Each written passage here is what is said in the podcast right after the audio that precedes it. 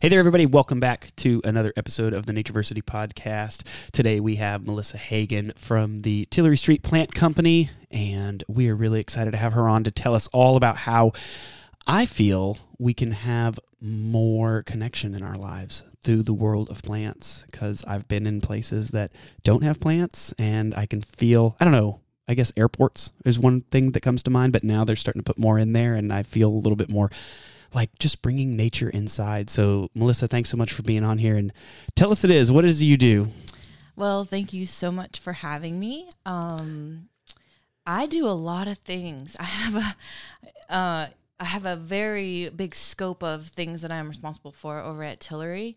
Um, and it, I mean, it starts, it could just be as simple as like unloading trucks and making displays of plants.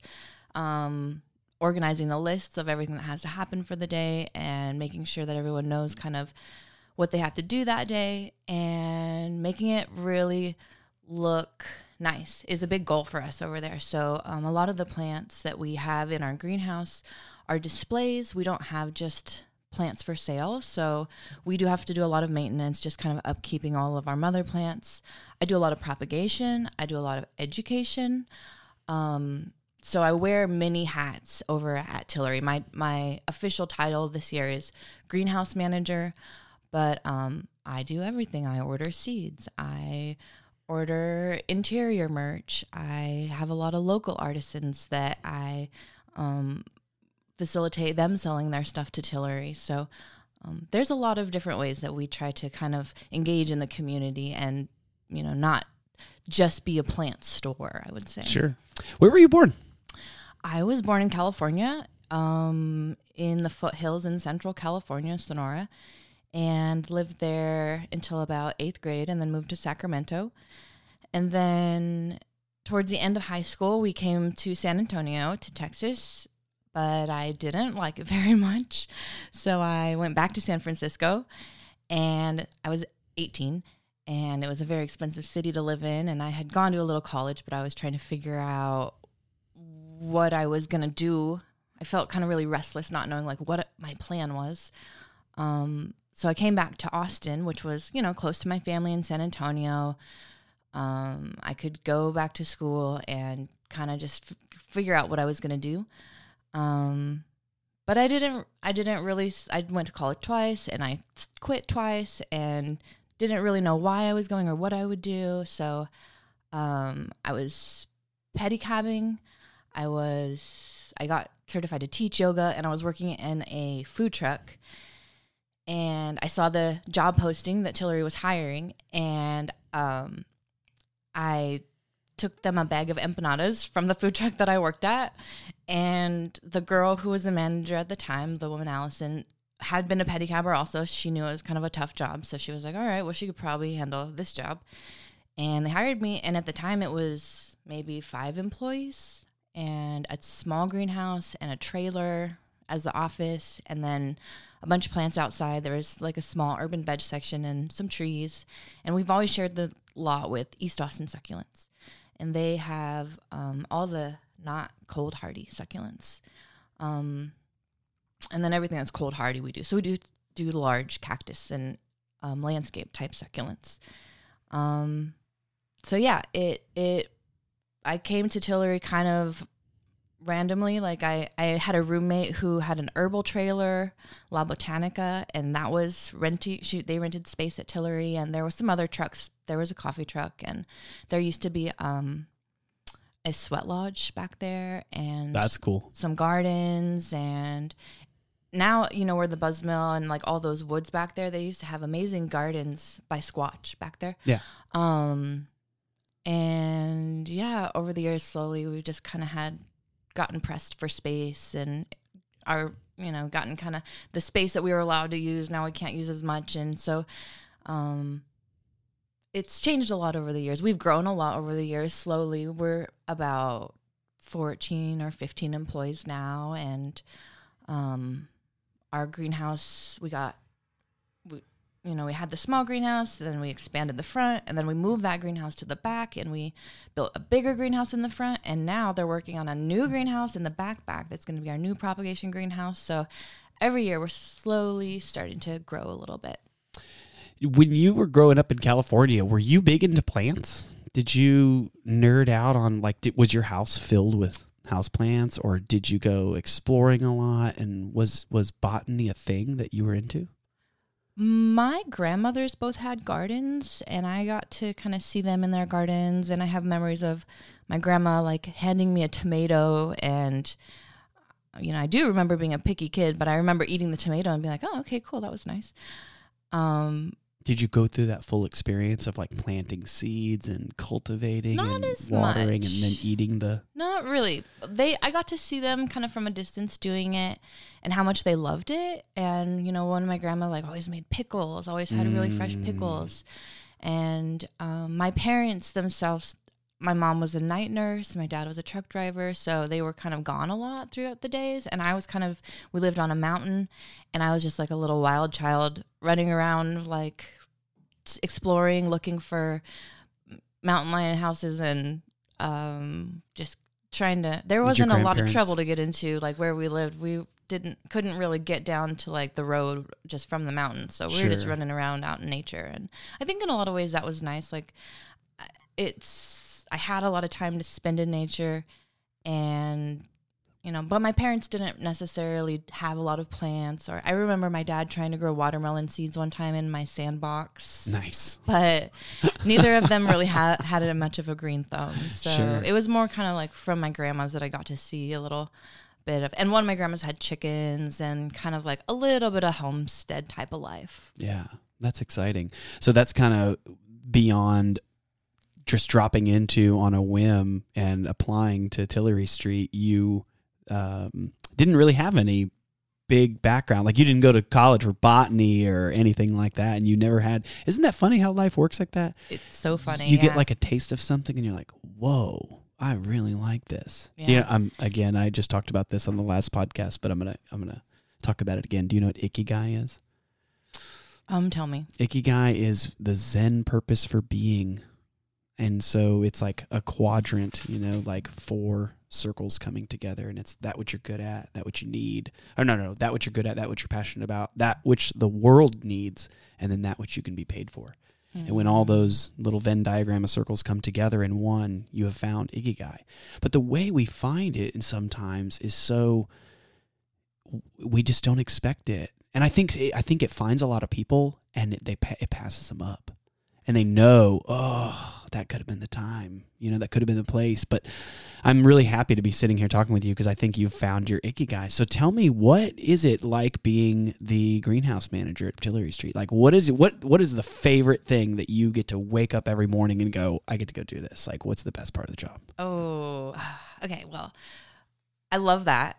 First of all, I want to say, like, I do love that idea. It did find me, and I feel so lucky.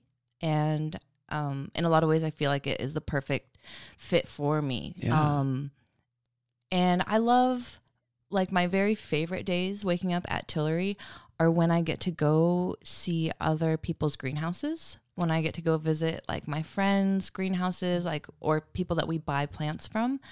Um, I get to go see kind of what they're growing. And over the years, that's always been one of my most favorite things to do is just kind of see other people's setups and learn, you know, how I can propagate things better, how I can grow things better, and how I can have more success growing plants.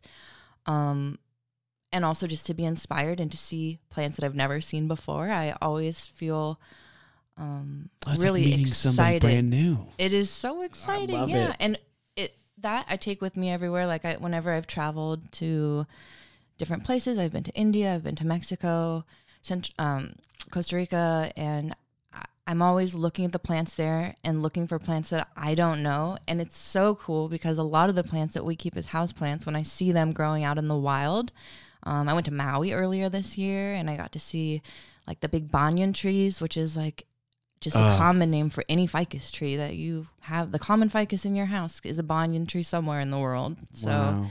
it's it's really cool to see the whole scope of plants in in all of their forms and all like as infants and as elderly plants.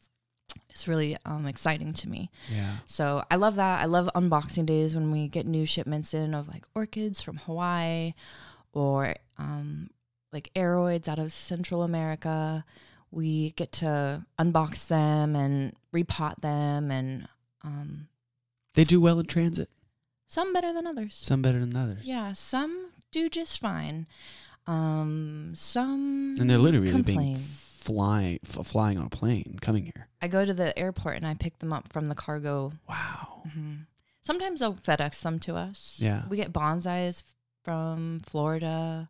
A lot of the plants we get are shipped to us on trucks from Florida. Uh, the tropical plants. Mhm. Um, the urban veg a lot is grown semi locally, and we grow some herbs and veg ourselves. We like to do a lot of um, unpopular or uncommon heirlooms, um, and then we do. We have a guy who's now getting all that the bonsai section going for us.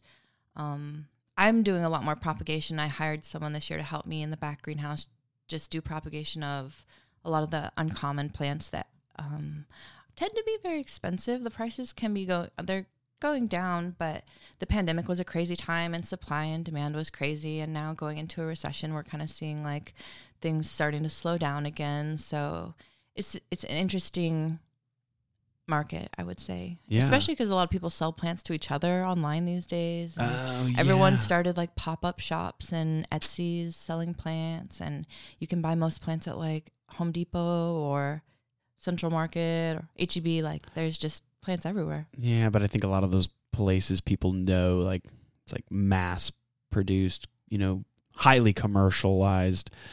You know, you don't really know what the heck you're gonna get. It's like um, buying herbs, you know, from giant places. You're like, are you really getting what they're selling you, or is It's true. so I I don't know what they've done to it. Yeah, but I'm also like, I mean, the reason I have mostly Austin based guests on the podcast is because I like to keep it local. Like, that's the way our communities should all work, is like things should, I'm not saying stay, but like, you know, we should help each other out 24 7. And um, yeah, I love that y'all come to Buzzmill and teach people about how they can bring more meaning into their life. Have you ever gone down that road? Like, um, I don't know what we would call it, but uh, um, no, there's a word for it.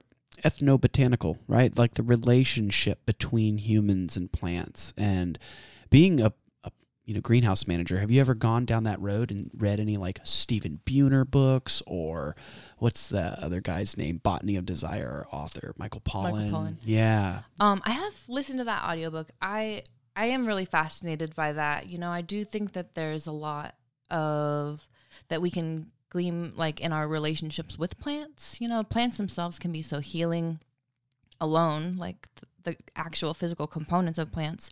But I do think also kind of like our relationships with plants can be really healing and can feed us and nurture us in a lot of ways too.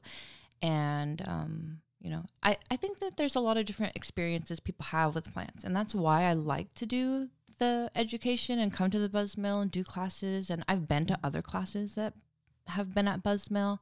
Um, the beekeeping class was really yeah. fun. Mike Mendoza's. I'm, I'm gonna have him on soon. nice. Yeah. Um, and I, but I love helping people like find that balance with their plants where they can get that relationship because it's not always that. It can be really stressful if you have a plant that's important to you and you're not taking good care of it and you don't know why. Can create like a lot of stress if it's like a plant your mother gave you or your Oh. grandmother. Like S- y- Yeah. people come to us with all sorts of questions and plants from all over the world. And so over the years, I've just been asked everything, you know, and Oh, that's awesome. had to help so many different people try to figure out different things. And like, I didn't go to college for this. I, I am, I would say, obsessed with plants, and I do um, always, I'm always learning about some thing or another plant related because there's just so much to learn and I feel like it will never end. There's there's always more plants and there's always new directions to take it in and um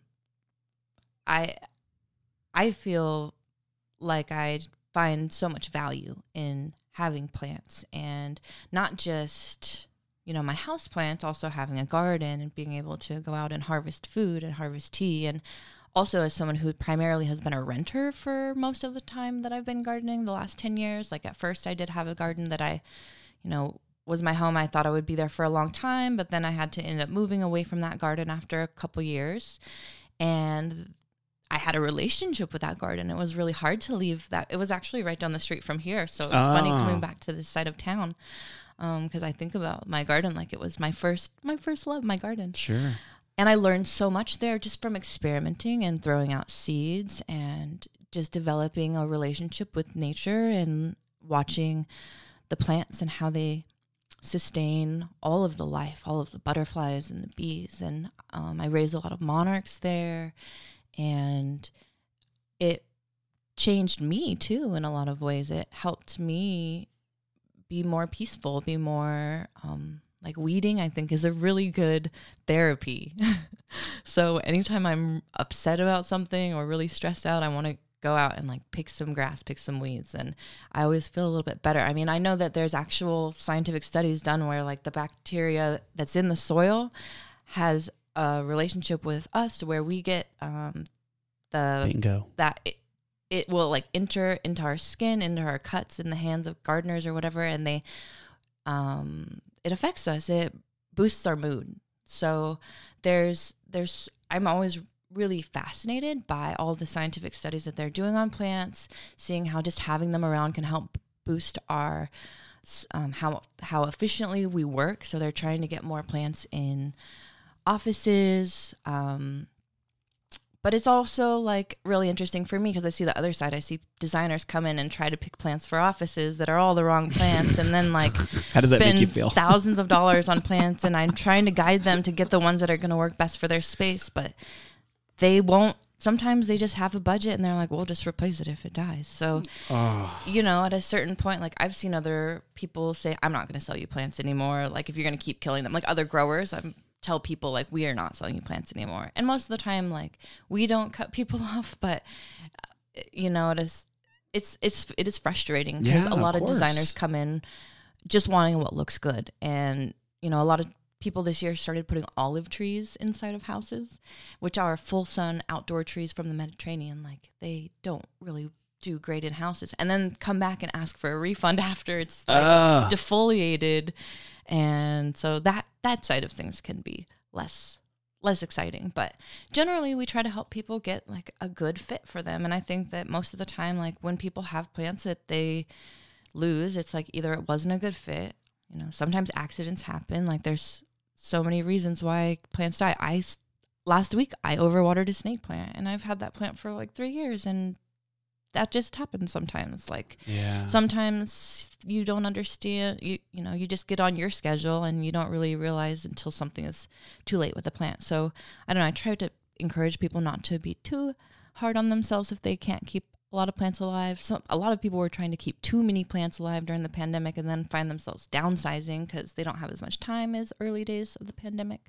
So it's been interesting to to see like everyone get into plants um, the last couple of years and and now we're going to see who stays with the plants now that the hmm pandemic's over and it's kind of like the fad of it is over and you know i hear other people talking about how you know it was a big fad in the 70s and 80s and but i think everybody you know can benefit from having plants around. You don't have to have too many just have a few like the ones that really bring you joy and and having a garden having just a few plants outside that you can take care of and you know don't make it stressful Yeah. just find what is a, the right amount for you. And some people, just a few is enough.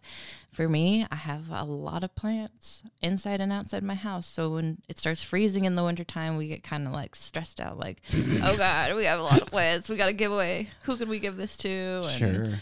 Where's this going to go when it freezes? Yeah, we have the same thing outside and inside the amount of plants that we have to upstairs, downstairs. And as soon as it's time to bring them all in, it's like, oh, this is going to be a chore. It's going to be 30 minutes. Here we go. You know, you just Mhm. set aside that time, but you love them. And you know, that's interesting what you said about how people are like, oh, I want a refund. It's like, how old are you? well, I'm, I'm, I'm, I'm being serious here. How old are you? We, you, have you ever, do you have children? Did you ever buy them a goldfish? Like, did you ever not teach them, like, if you don't do the right things, like, then the goldfish dies? But you can't go back to the pet store and demand your money back for you mistreating the goldfish. Like, where does that kind of ego come from? Give me my money back. This plant didn't live. It, it happens. wild. And Sorry, people who buy plants and do that out there. I've seen it happen over the years, and you know, we try to if the plant went out with a problem, we try to make it right. Yeah. We're not trying to sell anybody plants sense. that have bugs. Right. If you know, but usually we have like about a two week policy. Like Sure. After about two weeks, if you know, you can in the summer in Texas, you can plant a plant in the ground, and the next day it could be dead Yeah. Oh, of course, that sun is it's hundred degrees. it's So a killer. eh, you know, we try to say it as kindly as we can in our policy, like, hey, you know, we're not really responsible if you kill this plant. Sure. Yeah. You know what's interesting is um and I don't mean to like talk politics, but I wish all leaders of anything, like anything, even like major businesses, uh, if it's not political, corporate, I wish they would be gardeners before.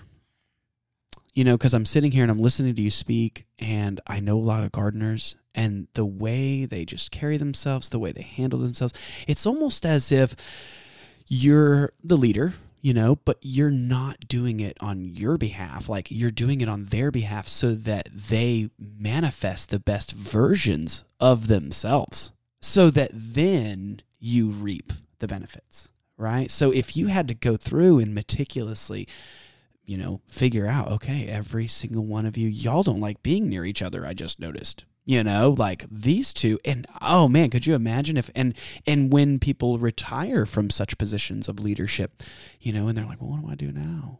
Like, well, I think you should be a gardener because now you're really going to be challenged. Because I, same thing, my grandmother had one, and um, we've tried to do gardening in places, but I've, I've been renting in the past, like you, and we planted all kinds of stuff, and we combated the squirrels and the insects and all the things out there. It, but it's so it's so much fun to get little peppers and tomatoes and to get um to, we one time we just let a sweet potato go and this thing just started going ham i was like what look at it and then it took over like the whole garden area just and then all of a sudden squirrels were just like and chewed it to nothing and it died and we were like dang we were about to get some sweet you know volunteers and Yeah.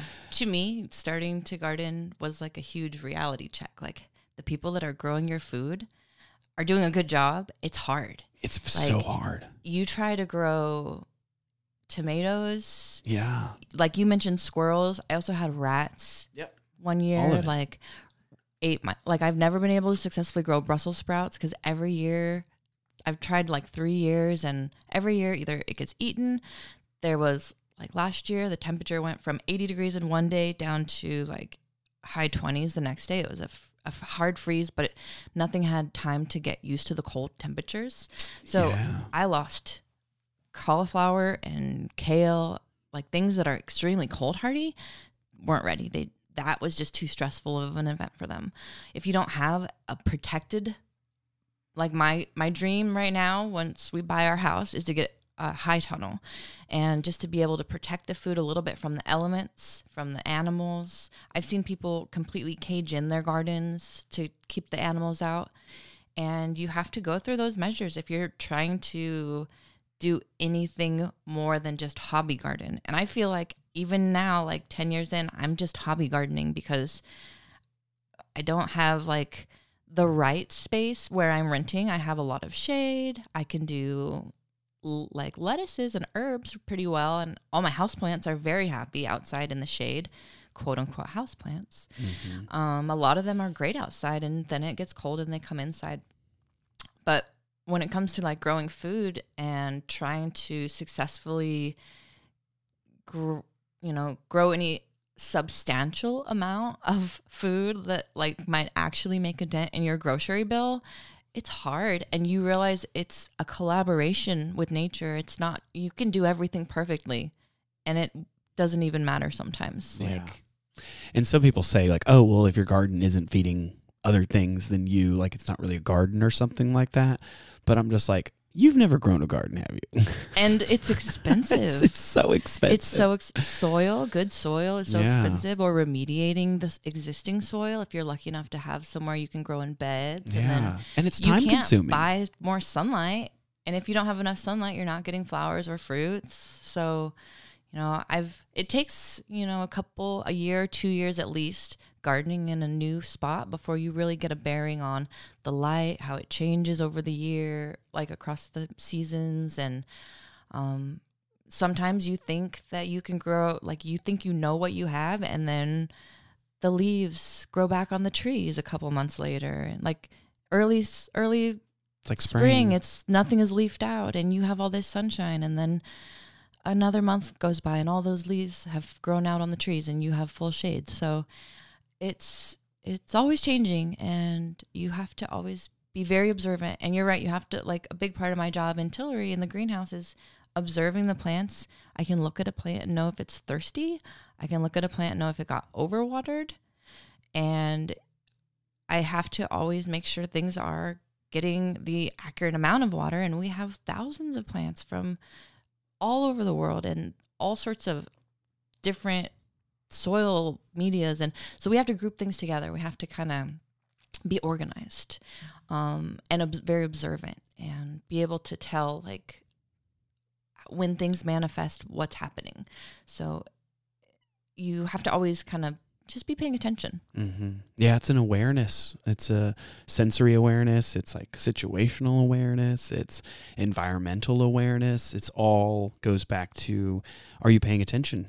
And I think that's what brings the best the best aspects of us out is the patience, right? We got to be patient to do these things, and we got to be paying attention and like it, it's so but we've just curated this world so that we don't have to do that. You know we don't have to worry about i mean i ask people all the time like which direction are you looking right now? They're like oh i'm like yeah what phase of the moon is going on right now uh, you know so i think it's just things like that that we're lost because of the way culture and society has you know unfortunately gone what food is in season right now what food's in season right now? Yeah. Or You even get what strawberries can I, in December. what can Sad I grow about- here yeah. Um, and those are all great questions. And so I'm loving that. So for those of you listening, um, coming up this Thursday, Melissa will be at the Buzz Mill off Riverside, and she'll be doing a two hour discussion about plants and propagation and cultivation. And what are some things you're going to chat with us there about? So on Thursday, I'm doing a Houseplants 101 class, and I have a slideshow, and it's a lot of photos. So in the beginning, I kind of just introduce myself, and then I start going through all of these different families of kind of the most common houseplants that you see. Um, and I just have a lot of pictures so that I can kind of show people, you know, like because that's a lot of the time, you know, you see the plant and you're like, oh, I want that. But you got to figure out what conditions it likes, where is it native to? Is it from a desert? Is it from a jungle? Um, and and once you know more about it, that then you can kind of figure out like, well, where can I put it if I had it? Where can I keep it nice? Because there's so many times you can get a plant, you can put it in the spot that you have, but if it is not going to thrive in that spot, eventually it's not going to look good or it's going to die. So, you know, choosing the right plants. I'm going to help people kind of choose the right plants by showing them a lot of variety and then talk about how to water them, how much light they need, what kind of pests they might get, and what you would do if they get pests. Um, and then just suggest uh, I have some suggestions at the end of just different places I get a lot of my plant information from. Very cool. So I've done that class a couple times now. I've made the slideshow during the pandemic, and I've been teaching houseplants 101 probably about six years now through Tillery. And um, it's another way that I feel like that's like one of my favorite hats to wear. I do really enjoy helping, teaching people what will work for them. Mhm. So uh, I'll be back in the spring at Buzz Mill also to teach herbs and veg. Spring, Oh, yeah. spring vegetable gardening. So that's going to be in February. gardening. That is awesome. That's that. Yeah, we'll definitely be at both of them. But I'm excited that uh, so many people, like you say, are getting into it more. And is isn't that interesting? What you said is the way it kind of picked up during COVID. It's like the moment people, I guess, don't have the weight of going through everyday life of whatever it is they're driving towards, uh, they get into nature because we had an explosion of kids at Natureversity come in during the pandemic. And I don't know if it was necessarily because schools were closing down, but I really think people just wanted to be outside. I mean, I think the national park system like saw more people visit than ever. Like, isn't that? I mean.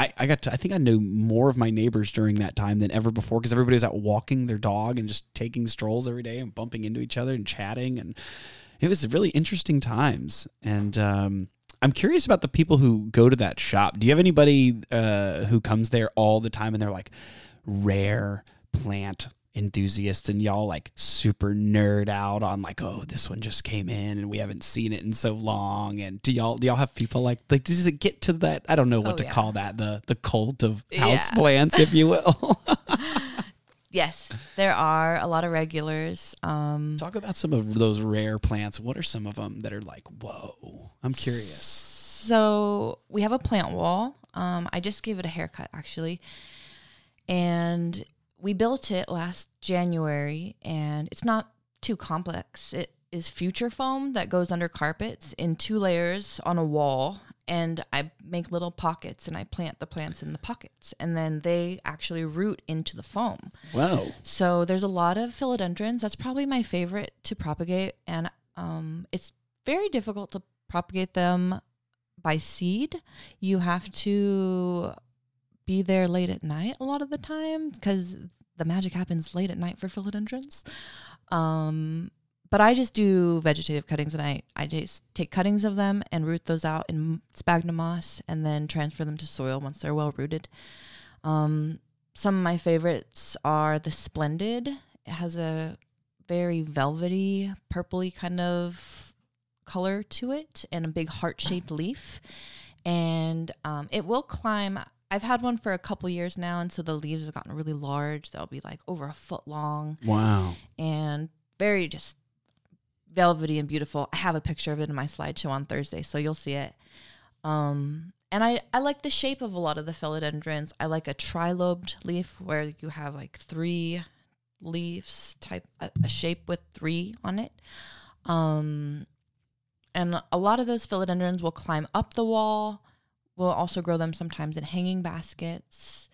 A lot of people are concerned about like having to get moss poles for them, but you can use a plank of wood in most cases, and they will root onto wood. I have seen roots grow onto um, people's shelves. My wall has a philodendron growing up it inside my house right now. The don't tell my landlord. The roots attached to the wall. we'll paint over that later I don't know. Um, and Monstera, philodendron, uh, Monstera deliciosa.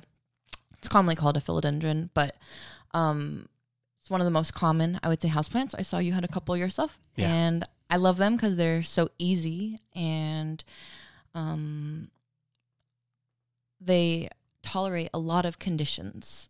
So they're one of my favorites. Um, we have a collection that we have been collecting for probably like six or seven years and it used to be hard because we didn't have anywhere we could kind of keep it separate. It was just like all on a little shelf on the highest shelf inside of the greenhouse when we only had one greenhouse. So people would like get it down and try and buy it and we had to put not for sale signs on everything and everyone is miffed like why is this not for sale we're like because we want to be able to propagate it so everyone can have one mm-hmm. but um, now we have a full greenhouse, and earlier this year, our friend, one of our good friends, moved away. He couldn't take his entire collection with us, so we bought a two thousand dollar plant called a Burle Marx Flame, and uh, Burle Marx Flame, and we traded that plant for his entire collection. So a lot of the new displays that are at Tillery, um, they're amazing. They wow all sorts of really cool Burle Marx Flame yeah, like Look we got that up, this one people. tree. Oh, I can't remember the name of it, but it makes this fruit that's like a jelly worm looking fruit. And it grew, we had it in the like two months we had it, it grew like six feet. We had to move it out of the corner of the greenhouse because it grew so fast. So now we're trying to propagate it, but it's apparently from Central America and it, it grows really quickly. They, um, some places it's considered invasive, but um, invasive can be a good trait when you're trying to grow something in a pot. I don't like that word I just say it's opportunistic I like. I think that that's a good way to think about it because I mean, I heard someone once, one of the maybe permaculture people say like, you know, you shouldn't say anything is invasive because everything's always changing, yeah and I but I get the meaning I get the sentiment behind the word yeah, I understand that, but I'm also like not a big. You know, a lot of people come through and they just want natives, and a lot of the Ah. schools can only plant natives because their grants Right, will only allow yeah. them to plant natives. So when Yeah. teachers come in, we have to be able to show them like what they are allowed to get. Um, what kind of natives are do you sell there we sell a lot of different things. Um, we do some of like there's a native yucca, twist leaf yucca that we sell. Yeah. A lot of the um flowers we it really depends on kind of what's available um from the growers and it's always changing, but like Turk's cap is a native we'll always have. There's only I think one type of lantana that's native. So Yeah. I've seen that happen where the teacher will go buy lantana, but they can get like hybrid lantanas or non-native lantanas. And um So it's not like really agaritas and specified. So um yeah, a lot of salvias, uh huh. um different Sages. agaves and yeah sages some of them are i mean they have names that are like places like jerusalem sage but it's not i don't think it's from No. jerusalem it's just like the person who named it Right. like it's from a faraway place hmm um Common names are never accurate. yeah I found it's. I always try to speak. You know, what did they call it? Binomially, or I just listened to a really good podcast called Horticulturati, I uh think, and that's some local horticulturists, and they're talking about common names that are slightly problematic. Oh so yeah, that was a good listen. I'm gonna check that out. Yeah, I like to speak to people with Latin names because it really gets to the exact plant. So if you're like chickweed, I'm like, wait, what's Yeah. that? Like Stellaria media, is that what the one you're talking about, or is it, uh, you know, a different one? Yeah, it's- it really helps clarify. Like when people come in and ask us for like a salvia, well, there's a thousand different types Yeah. of salvias, they're what the one you Um, smoke. right? Like, Which is that one? You're like, no, you don't want that. yeah. And then when common names can get confusing, they'll be like, "I want a bird of paradise." Well, do you want a Strelitzia nicolai, which is a white bird of paradise, or do you want the yellow bird of paradise, which is the outdoor perennial Mhm. bird of paradise?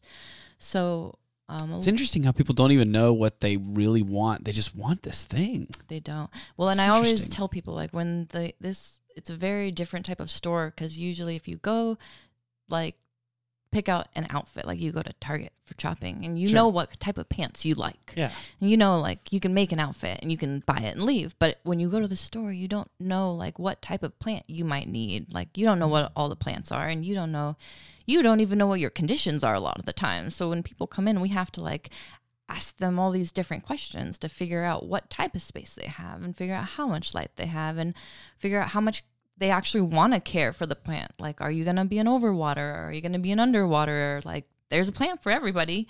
You just have to get set up with the right plant. And we have to figure out, like, do you have shade? Do you have a spot that your sprinklers are going to hit or not hit? Like, there's a lot of different conditions that goes into figuring out what's right for every different Yeah. space. Do you have any opportunities for people who come in and you can do like consultations? Like, yeah, I'll come check out your property. People ask every now and then um i do through our website have um i did this during the pandemic like an online consultation Oh, type nice. of thing You like So, FaceTime me? yeah Walk through your house. yeah and it's not too expensive and that way you know i don't have to go to their house so it's a little bit like easier for me but i can still see what's going on Sure. and if they want to pay me to, for me to come out to their house like i can be hired to do Sure. that um A lot of But- realtors contact us and they say, so and so is buying this 40 acre piece of property. They want to know all what's on it. So, like, I show up and I give them a complete tour of, like, here's all your trees, here's all your plants, here's all your, you know, probably what animals you're going to see, insects you're going to see. And then there's other people there who are, like, there to talk about the water tables. It's like a whole thing. And that's cool I would say, like, to reach out to some realtor companies because they would go nuts Yeah. over what you're doing and That's how you're really cool. curating landscapes and helping people get plants into their homes. It's a big selling point. yeah So, FYI. Yeah, we. That is a good point. A lot of those, you know, they hire designers, and Yeah, the designers yeah. come in and basically get us to do their job and pick out all the plants, and then they like charge That's right. ten times more than That's because we do repot stuff for people. Like we, and I've seen designers come in and like you know East Austin succulents. We share the nursery with another nursery, and they do all the little succulent arrangements. And people will come in and like get them to do arrangements, and then like post it like they did it. Ah, whack. That's whack. I'd call him out. Yeah. I'd be. I'd tweet at him. What's this? Right. You just got to take photos of your work all the day so you got proof. That's terrible. Oh, but you know, again, that's people who want some, you know, feedback in their life that they're doing well and, you know, sometimes they're not capable of doing well, so they look for it in other ways. That's okay. I I try to meet everybody where they're at. I'm like, look, man, I used to fake the funk too. Right. I think the Dunning Kruger effect is real, and we all think we're super cool when we're not, and then we realize we're not cool, and we eventually reach cool status because we find something we're passionate about and that drives That's what makes it us. cool, That's what when makes it cool. Exactly. Yeah. And it's okay. Like it's you know. So when people are doing that, I just give them the piece that I wished I would have been given back in the day instead of somebody being rude to me and being like, "What are you talking about?" You know. And I'll never forget one time my my good friend Avery, she was uh, having this party and she's got a really nice house on the lake and she had gone out to pick up some uh, some other friends and I was just there and I was walking around her property and I'd gone down near the water and there was a bunch of that um, Solidago altissima. I'm trying to think of the common name, uh, tall goldenrod. So I collected some of that, and then she had some other roots of this tree that had fallen over. I think it was like ash juniper roots or something, or a eastern red cedar root. And I started like you know playing around, like I was going to spin and you know do some friction fire, right, and spin these two things. And this guy comes out there. He's like one of her college friends. He's like, "What are you doing, man?" And I was like, "Oh, just playing around with this thing, trying to like you know do some fire." And he's like, "Yeah, let me show you how to do that." And he just like takes the thing. And I've been teaching this stuff for like ten years at this point, so I'm really enjoying what's going on right now. And I'm just watching this dude fail miserably. And then you know Avery gets back and she walks around the corner. She's like, "Oh, Chris," she's like, "Are you you showing him how to do that?" And I was like, "No." And and and he's like, "Yeah." He's like, he's like, "I'm showing him how to do it." And she just bursts into laughter and she's like bro she's like he, he mansplained to you. yeah, I guess that's what was going on. And then, you know, he couldn't get it going. And I was like, watch. And I like took my knife and I was like, tick, tick, tick, and I just did it. And he was like, what the heck, bro? He's like, why didn't you tell me? I was like, I don't know. Just seeing if you were the one telling. I Right. didn't say anything, man. I didn't ask you to. I was like, it's cool. But again, like, I just want people to be like, I, I there's people out there like that. And that's okay, you know? So, yeah, do you ever get people coming into your shop and they're like, let me tell you all about it. And you're like, oh, Yeah. come on. Most of the time, if I find someone who wants to talk plants with me and they know about plants, like I want to talk about plants and I'll Yeah. see what everybody has to say about anything and like whatever I can learn. You know, once I find out like what someone knows about plants, I know what questions I can ask if I have questions because you know, there's It doesn't take you much time probably and I could have great conversations about plants because you have a lot of like the a- a perspective of them that I don't have. So like my husband wanted to take us on a foraging class recently. We haven't signed up for one yet, but we want to learn more about kind of like all these different foods. Oh, that, man. you know, there's just so many cool dir- Ear- directions. you earlier can when you were and, talking like, about weeding I got really into mushrooms last year too. It's like there's just weeding. Weeding is great. Well meaning like when you said weeding i was thinking oh is she pulling out wild edible plants out of her yard Oh no, just mostly grass. Yeah. but th- but you're right foraging is one more way that we can connect to nature and do you have any um you know plants there I I know you'll sell fruit trees We do sell fruit Yeah. trees. We have citrus trees. We have fig trees. We have all like apples and pears and persimmons, pomegranates, avocados. We have a starfruit tree. oh sweet I have a, a ch- ice cream bean tree that I've never gotten fruit off of, but I have it. interesting Um, Is it? Can you shed some light on something for me? Is it true that when you take apple seeds and just toss them in there and they become an apple tree, that they not they won't necessarily produce apples? Yeah. So I believe with apples, the way that they, I'm no expert on this, but the way that they are bred, um, you're not really going to get a seed that's true to the parent. Wow. Um, what what happened? Like I just can't believe. Like that breaks the natural cycle of life, doesn't it? I think it just has to do with like the genetics. They, they'll, something, got to talk to a real, real professional about this to get the scoop. But That's okay. I'm they- curious. th- I think they just pull all the genetics from like one parent or like one parent's parent, right? So it's like they're not always going to be true. Uh, I know that I think you can do citrus for the most part, true from seed, but it takes so long. yeah. Here in Texas, we cannot get citrus from out of Texas, and we can't even get citrus from like the valley because it's highly regulated because of the citrus greening disease. So, a lot of cool types of citrus you can't really get here. Um, So all those trees that are grown down there in South Texas, what are the, where are those going? Those fruits are going where? Well, there's an industry down there that they're growing a lot of fruit, and then Like those grapefruits. yeah, there's Yeah, a huge grapefruit huge. industry. Um, but a lot of them you'll see when you're driving on the highway signs like you cannot take citrus across this county line. Um, Wow. And they're trying to control the citrus greening disease and prevent it from spreading out of Texas. So um, it basically makes, I believe it's a, a disease that you can get on your fruit tree, that your citrus tree that will keep them green. They don't really ripen, but basically just does tons of damage and they're trying to mitigate it. So it's highly regulated. Tons of people stopped growing citrus. A lot of the nurseries would just completely stopped because it was such a hassle to get all I the had no idea. permits and That's everything. amazing. But I know that the last year we've heard that a lot of people are really ramping up their production of citrus. But that's why we have probably a lot more limited availability of types of citrus in Texas than in other places. You can I've heard of people don't do this ordering it on Etsy like someone came in and was like I got this lemon tree off of Etsy from the northwest and I was like that was illegal Whoa. but no one stopped her Interesting. Yeah, I've had um, you know, when you go down to Mexico and places like that and you buy stuff, they always pit the fruits and they take the seeds out because I think that's the no-no, right? Is cross contamination from seed, you know, and uh yeah, that's in, that's so fascinating to me. I'm like, whoa, I didn't know. I always, I just assumed driving down there all the time that this is probably what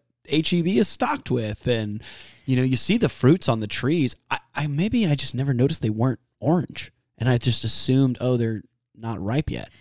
Yeah, I- I think a lot of the trees. I mean, I think that they have it pretty well under control, but I think you know they'll send an inspector out to our nursery and look at all of our citrus trees, and they have to have a tag on them that says where they came from. In case they found the disease on the tree, they would Sure, go to that that, makes sense. nursery and they'll make you destroy everything. Dang. Yeah, they're super, super paranoid. I remember I took a bow making class up in Vermont, and there was this guy from Australia there, and he told me he was like, I can't even bring this bow that is made from this Osage tree back into Australia. And I was like, what? He goes, yeah. He goes, like, I'm gonna have to f- file all this paperwork. He's like, because they have to like inspect it, and like, I guess something happened a long time ago, and they passed some law about like you can't bring I think there was a news story about like Johnny Depp's dogs or something. Like they were like, "We'll shoot these dogs." they flew right away back to his. I'm pretty sure that's a story. Oh my god! Could fact check me on that, but they're serious. So I can see how the United States and states and counties would be like, "Hey, be careful," because I mean, yeah, people like oak wilt. I mean, that's a thing, Yeah, and it will kill your beautiful shaded house, and not your Yeah, house, but it kills the trees that shade your house, and that's a man. I mean, what the the market on fixing that is Yeah. outrageously priced. Honestly, and prevention is a lot cheaper. You can Yeah. prevent it if you use mycorrhizal. there you go. You inoculate your trees with mycorrhizal. Are you going to be talking about some of that at the class? Uh, I might touch on it, but it's not as much of a houseplants thing. I mean, you do want to in, like it's it's good to give it to your house plants, but it's more of like a outside plants thing. What about in the spring? That class? that one? I'll definitely. Yeah. So y'all Yeah. who are interested in preventing oak wilt, check this out because it's going to be. And I have always heard that too. The Yeah. preventative is the best. I didn't realize it helped against oak wilt, but the owner David of um, Wild Roots, who is a local mycorrhizal company that we buy from, um, he and I did a talk Austin Organic Gardeners on fertilizers. He was talking about the mycorrhizal, and he said that when basically when you inoculate your plant with the mycorrhizal fungi, once you inoculate it, it gets into the cells and it's in the plant. So you have to introduce it. And a lot of these trees like have it already, just like the natural mycorrhiza, they're plugged into it. But um, if you're planting a new tree, it's always really good to introduce it. And if you if you don't know, it doesn't hurt to broadcast them. You you can um, mix it into water and water your plants with it. And you do have to make sure that you are not using chlorine water. That can kill the good mycorrhiza. You um, rainwater is best, or you can get these things that hook up to your hose that take out all the chloramine. We actually have chloramine in our city water that doesn't evaporate if you leave it to sit out. So um, you just want to make sure if you're inoculating your, if you're going through the trouble to inoculate something, you're not killing it right as you're inoculating Yeah. it. I like to do it before it rains, and I'll use my rainwater, water my new planted plants in with the mycorrhizal. You can get it in a fertilizer, so it'll give you a little bit of nitrogen too. And then the rain kind of will spread it out a little bit more. And I, I use a metaphor, it's kind of like the internet. You know, you have to get plugged in, you have to get your modem set up. And then once you have that modem, you pretty much can hook up to get that information. And the plants will share nutrients and water, and they can share it like pretty pretty far distances. So um, getting your plants on the internet is really good for them. Yeah, isn't that wild that we actually have that same? like, Man, everything copies nature. It's just so It's weird. crazy. Biomimicry is Yeah. just fascinating subject. I want to have somebody on to just sit and talk for that about hours. Um, I was gonna, I was gonna say, um, I had seen. So a long time ago, I lived in North Austin, and there was a tree, a big oak, and this sucker died, and they cut all the branches off of it, like it was just like this naked looking thing. And I drove by it for years, and I lived in South Austin for years. And one day I was driving by, going back to my mom's house, and this thing had new branches on it that were growing. And I just always assumed a tree that gets oak wilt is gone forever. And that's why I wondered. I was like, why did they just trim it like that? It not just take it down to the base. And um, yeah, have you ever seen trees re- revived from oak wilt? I have not. Um, This thing, I took a picture of it and sent it to my mom, and she was like, I saw that. I was like, oh my God. I was like, I did not know. And I've talked to a few people about it, and they said they've seen it, but I was like, man, I wonder if Melissa knows anything about that. that's pretty cool. I bet you that mycorrhizal network got over there Maybe it plugged in. I, I, what else would be the explanation? And it's just, it's got to be getting nutrients from somewhere, and it just sprang up these new shoots and started growing leaves. And I'm like, dude, you found. It's like eight years later, like nine years Yeah. later. Trees are really resilient. Um, you know, a lot of people will come and be like, "Oh, my thing is dead," and we're like, "Well, did you scratch the base of it?" And they're it's green underneath, and I'm like, "Well, just Yeah, leave it. It's leave it. still alive." Like right. I I don't check know trees like that all the time. how many plant like I know plants get thrown away all the time. People think they're dead, but if you just give them time to recover, a lot of the time they do. Especially after freezes, like after the big ice apocalypse. You know, we had olive trees like right down the street from Tillery that were nice and big and tall, but they froze back to the ground. But now you see all the new growth sprouting up from around the base and um, trees, plants, the roots, the ground here doesn't really freeze. So if something is planted in the ground, it doesn't. Uh, even if we get like a hard, pretty hard freeze here, the ground's not really freezing. So a lot of the time, especially if you water before a hard freeze, the roots are kind of more insulated, and things will survive. It takes time for them to recover. I felt like after the ice apocalypse, things grew back really slow. Yeah, definitely. There was a lot of things. Um, we help out at uh, Ecology Action in Circle Acres over there on the east side, and there's still some things that just haven't really made their way back, but other things have, like really in ways that I was like, whoa. It's kind of like seeing a wildfire go through an area and then seeing the things that return. You're like, whoa, that I didn't expect any of that to come back or even knew it was here. Or so certain things uh, definitely Well, and- altered out there at Ecology Action, and we were like, "What?" And an interesting circle loop back we can make right now is I have a friend who is doing some research on like the pines out in Bastrop and that fire that oh, happened. oh yeah, And her theory, last time I talked to her, was that they're not native. The pines were planted, per, possibly for like lumber, but in the early 1900s, because now that the fire cleared everything, they're not really regrowing. So she thinks that they were planted by people and they were not necessarily native. So, how do we know even what's native? right. Yeah, you don't even know. I'm um, yeah, I'm really excited to learn more about plants because I feel like what you said right at the beginning of this podcast was so true. It's like it's always changing. You know, it's always evolving, and I tell people that about nature all the time. Like, it's like a thirst for wisdom that you just can't quench. because of the evolution and because you're evolving as a human and you're making new insights to who you are and how you connect to these things. And so, and people are doing really cool things now with hybridizing. So, you know, people are hybridizing new types of figs, new types of orchids. Like, there's so many different examples of you know, I went to the Orchid Society, Heart of Texas Orchid Society meeting last week, and they were showing pictures of these orchids that were collected in the jungles of Brazil. And when they collect them, they have these thin leaves. And over the 20 years of um, breeding them and choosing the ones that had the biggest, fullest leaves, the biggest petals, they've gotten them to go from these skinny leaves that have big spaces between the, the, the not the leaves, but the flowers, spaces between the petals. And now the petals all touch and overlap, and they're just like a much fuller flower. And they breed them to win awards and shows for them. But, you know, you're breeding it away from what it naturally was. Right. So it's just very interesting to see how, all the different types. Like, I even heard of a genetically modified plant that is, I believe, in Europe that recently was released for sale. It's like 170 or something dollars and it removes like 30% more of the VOCs out of your house or, you know, something like that. Wow. So, it, you know, I love the idea of like genetically modifying plants to be like more cold hardy because then it's like your tropical plants. You can, like, you could get a banana to survive the freeze and then you can right. have bananas. Like, I, my husband is learning how to do tissue culture right now, which is growing plants in sterile conditions in like a laboratory type setting.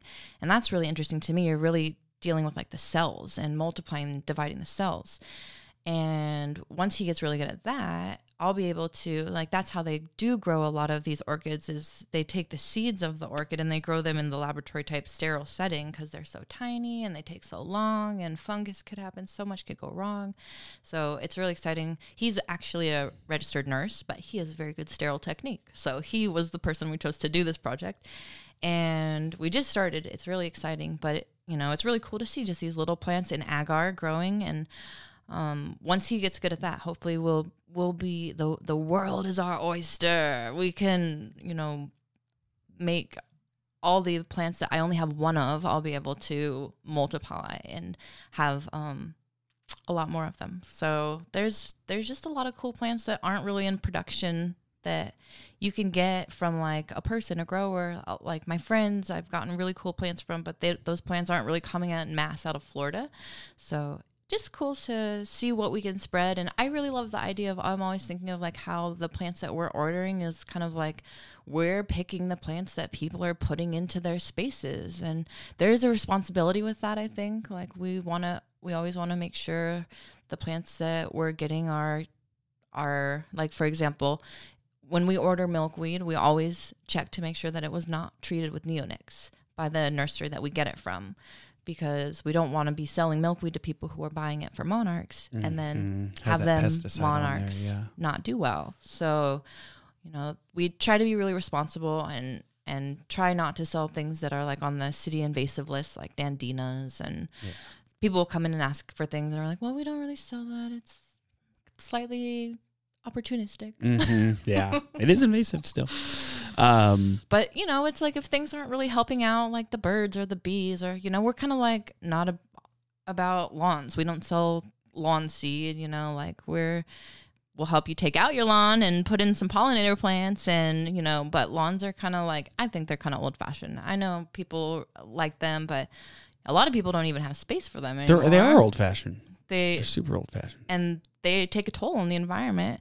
They contribute to the wastewater uh, they contribute to like people use high nitrogen fertilizers yep. on their lawns. It runs off into our rivers. Yep. ladybird lake is having toxic algae.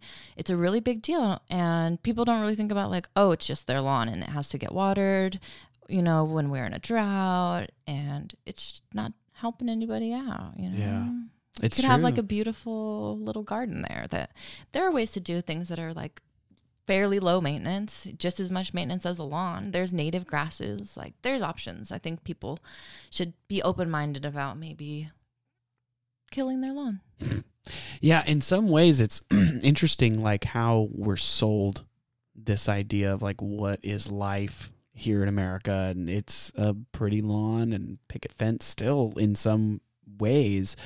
Um, but then I look across the pond and I'm like, man, look what Europe's doing. Like all those apartments have gardens on top of them. All the balconies have, you know, little trellises hanging off and this, that. And it's like, how culturally, like, what is the difference? What do we do as either educators or, you know, um, greenhouse managers? What do we do to get people more into this stuff? It's interesting because it was my- kind of like it's like almost in the fabric of our society to have a lawn in front of your house, you know? Yeah. And it's really interesting to me. I recently was listening to an audiobook um, on regenerative soil, and it's kind of the same thing happened where in f- in agriculture and farming, we were taught you have to till the soil, and that was like the number basic number one thing that you do as a farmer you like till your soil every Yeah. year and it makes the soil better. But they were really ruining the soil by tilling it every year. And the farmer that was re- writing the book he um, actually went to like the future farmers of america and he asked them to take the till off of their logo because the logo for the future farmers of america is like a tractor tilling. And you know now that we're doing all these scientific research and studies there was no scientific research that says tilling is good for soil. And once they actually started researching it they're like oh we're killing all of the earthworms we're killing the mycorrhiza we're killing all the good biome we're we're killing the life of our soil. And Then wondering And why our plants growing. yeah and every year there's less and less nutrients all the topsoil's washing away it's like causing all of these issues. And we're still just doing the same thing because we're not really thinking about it because it was just the fabric that we were given to wear. It's like Yeah, that's wild. Well, I have enjoyed this conversation, and uh, I really look forward to having you on again because I want to ask. I do have more questions now that we've chatted this much. I've I'm like I've just, I've s- just kept going, and like what I'm gonna ask this, but we're coming up on an hour, and uh, I got to get out and go make some baskets today with my teachers. That's what we're doing. We're gonna go get some sesbania plants. They're known as the river hemp and uh, it was kind of a fascinating moment. I was like looking at this plant one day while I was teaching summer camps, and I was like, "What is this plant?" And uh, I picked it up. It's in the pea family, and I started pulling it apart, and I was like, "Whoa!" I was like, "Look at these fibers that are coming off here," and just like like massive, like ten foot sections of fiber. And I was like, "Man, I can make this into rope and baskets." So we're gonna go do that. But um, Melissa, if you're ever interested in hanging out with us and learning about what we do with plants and make them into baskets and all the different things that we do, uh, you're always welcome to come hang out. i would love to Yeah. yeah i think you actually met my husband on one of the last kayaking trips with the, With the buzz. mhm, Yeah. the lake cleanup Oh yeah. Mhm. Yes. yeah There you he go. he likes to go hang out with all the Buzz Mill people and the squatch people Well, we love everybody over there. We're always trying to get places cleaned and more natural sites preserved. And um, you're just doing such great work, and we thank you for helping us You get too. to these people. Like, because what my question was was how do we get more people? But it's you doing what you're doing with Tillery, and it's you know you being a force out there using your ikigai and your passion to to spread. And just uh, an advocate for the plants that's right, and the planet. So and the planet thanks for being on. yeah my pleasure thanks for having me All right, y'all. We'll see you in the next episode. Take care. Bye bye.